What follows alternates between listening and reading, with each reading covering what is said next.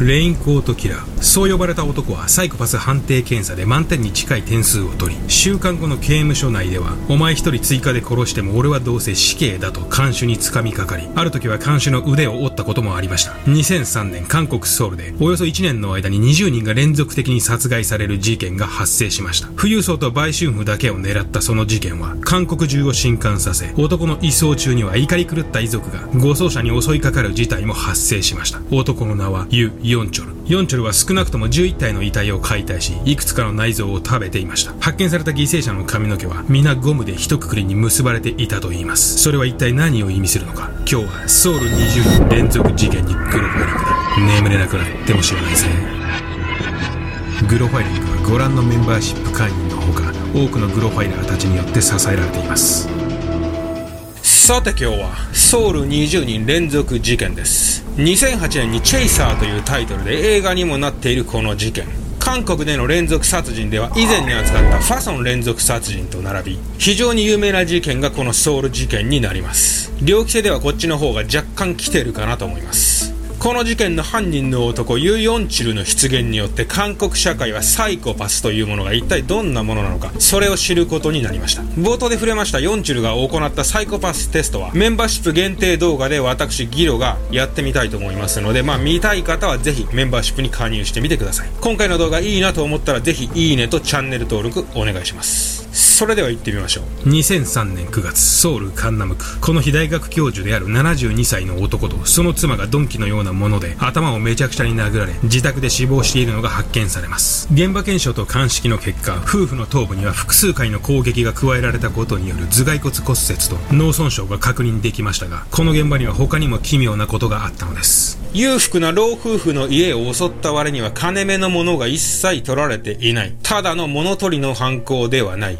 一体何が目的なのか。ソウル20人連続事件は、そんな不気味さと共に始まったのです。そしてこの事件から半月後、会社経営者である61歳の男の自宅で、85歳の男の母と、妻と息子が変わり果てた姿で発見されます。通報を受け現場となった家に踏み込んだ捜査官は、そこに充満する殺気にゾッとしたと言います。まるでまだ家の中に犯人が潜んでいるかのような、異様な気配は、この時現場に踏み込んだほとんどの捜査官が感じたと言います。トイレの前に倒れる母、さらに進むとキッチンで倒れている妻、血だらけの階段の先には、息子の変わり果てた姿がありました。三人とも頭蓋骨が陥没するほどの強い力で殴られていましたが、家の中を荒らされた形跡はなく、抵抗した跡もないことから、警察は顔見知りによる怨恨を理由とした犯行と見て、捜査を開始します。当日不在だった父親周りを中心に知人に当たれば、すぐに犯人にたどり着けるだろう。警察は安心していました。これなら一週間ほどで肩がつくはずだ。しかし警察のこの考えは間違っていたのです。立て続けにソウルで起こった2件のの犯行。しかも狙われたのは富裕層のみ。警察はまずは凶器に注目します。どの遺体の頭部にも深い陥没があったため、これだけ強い衝撃を与えることができる凶器とは一体どんなものなんでしょう？普通のハンマーみたいなものでもない。凶器はどんなものなのか？実際に警察内部でも様々な意見が出て実験も行われましたけれども、これといったものにはたどり着けませんでした。グロファイラーのみんなはどんなものだと思いますか？実はヨンチョルが使っていたのは、彼が独自に作り上げたハンマーだったのです。これがヨンチョルが使っていたハンマーです。まあ普通のハンマーだという意見もあるかと思いますけれども、このハンマーちょっと普通とは違うんです。通常ですね、このようなヘッド部分が大きいハンマーは、持ち手の部分が長いのが特徴ですが、それをヨンチュルは自分が扱いやすく、携帯しやすいように、持ち手の部分を普通のハンマーのものに変更していたんです。このように犯行の初期段階では、ユ・ヨンチュルは富裕層をそのターゲットとしていましたが、ある理由によって、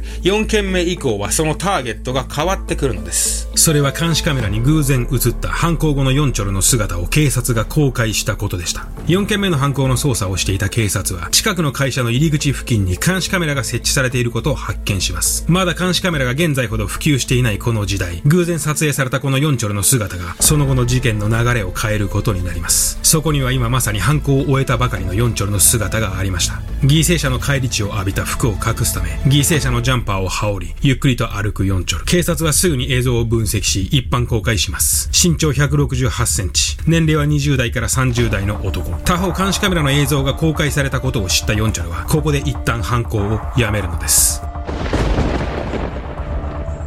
連続殺人系の事件はですね、意外とこの偶然起きた出来事が解決の糸口になるみたいな流れが非常に多いんです。それはひとえに犠牲者のつながりが連続殺人においては一切ないからです。犠牲者同士のつながりはもちろん、犯人と犠牲者もなかなかつながってこない。それがゲリラ的に起きる連続殺人の特徴です。この事件も監視カメラの映像と逮捕のきっかけになった通報もまさに偶然でした。以前に扱ったここら辺に出てますファソン連続殺人も進歩した DNA 鑑定技術がきっかけとなってますのでまさに偶然です。でですね、この監視カメラの映像をきっかけとしてヨンチルは一旦犯行を休止するわけですけども、まあ休止ということはもちろんその続きもあるわけです。最も気になる犯行の動機、それは何だと思いますか？そこには非常に身勝手な社会への復讐という動機があったのです。ヨンチュルの過去を見てみましょう。1970年、貧しい家庭に生まれたユ・ヨンチョルは、アル中で浮気症の父から暴力を受けて育ちました。ヨンチョルが育った地域はスラム街のような違法住宅が立ち並ぶ場所であり、そこには電気や水道もまともに整備されてはいませんでした。極度の貧困。ヨンチュルの幼少期は空腹と暴力と共にあったのです。中学に入ったヨンチョルの行動からは、後の彼の人生を予見させるような、ある危険なシグナルが確認できます。カエルなどをはじめとする小動物の解剖。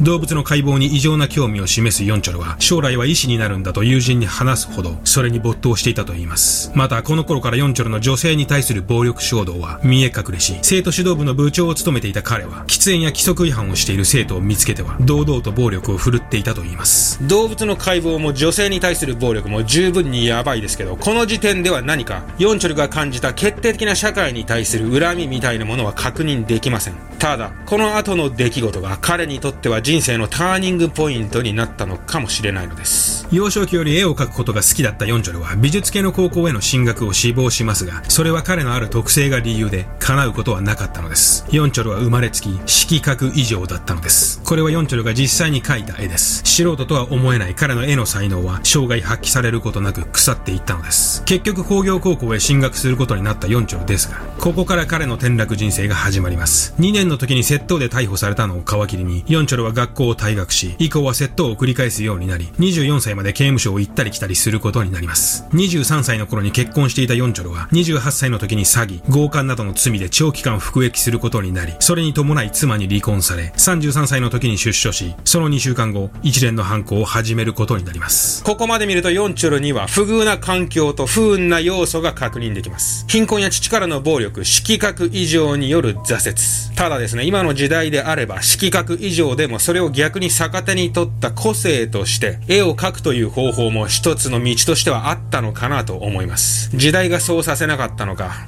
まあ時代のせいではなく、結局は自分の弱さに負けてしまったということなのでしょう。後にヨンチョルは、犯行動機は社会に対する復讐だったと言っていますが、それはうまくいかない自分の人生の責任をただ単に他人に転嫁しているだけのような気がしてなりません。2004年、監視カメラの映像が公開されてから数ヶ月後、ヨンチョルがまた動き出します。この頃から彼のターゲットは、その女性嫌悪を象徴するような存在になっていきます。売春婦です。売春婦であれば、ある日突然いなくなったとしても、違法なビジネスを行っている事業主が警察に通報するリスクは極端に低い。そしてここから4ヶ月の間に、ヨンチョルは実に11名もの犠牲者を出し、その犯行はより猟奇的に変化していったのです。売春婦を呼び出したヨンチョルは自宅で事を終え、シャワーを浴びている彼女たちをハンマーで襲い、そのまま16個に遺体を解体し、ゴミ袋に入れ、図書館の裏山に埋めていました。ゴミ袋を捨てに行く時はタクシーを利用しましたが、強烈な匂いをごまかすため、遺体と一緒にキムチを入れていたと言います。何より猟奇的なのは、ヨンチョルは解体を自分のレントゲン写真を見ながら切断部位を見極め行っていたということです。次第に彼は熟練し、ヨンチョルの解剖の知識は相当なものだったと言います。犯行は加速し、1ヶ月に一度が1週間に一度になり、数日に一度になりました。犠牲者の髪の毛をゴムで一括りに結び、それを吊るし、血抜きを行いました。一連の犯行の中でヨンチョルが最も恐怖を感じた瞬間は、壁にかけてあった頭部が床に落ちた時でもなく、犠牲者を手にかけている瞬間でもなく、解体中にかかってきた息子からの電話だったと言います。父さんがやっていること、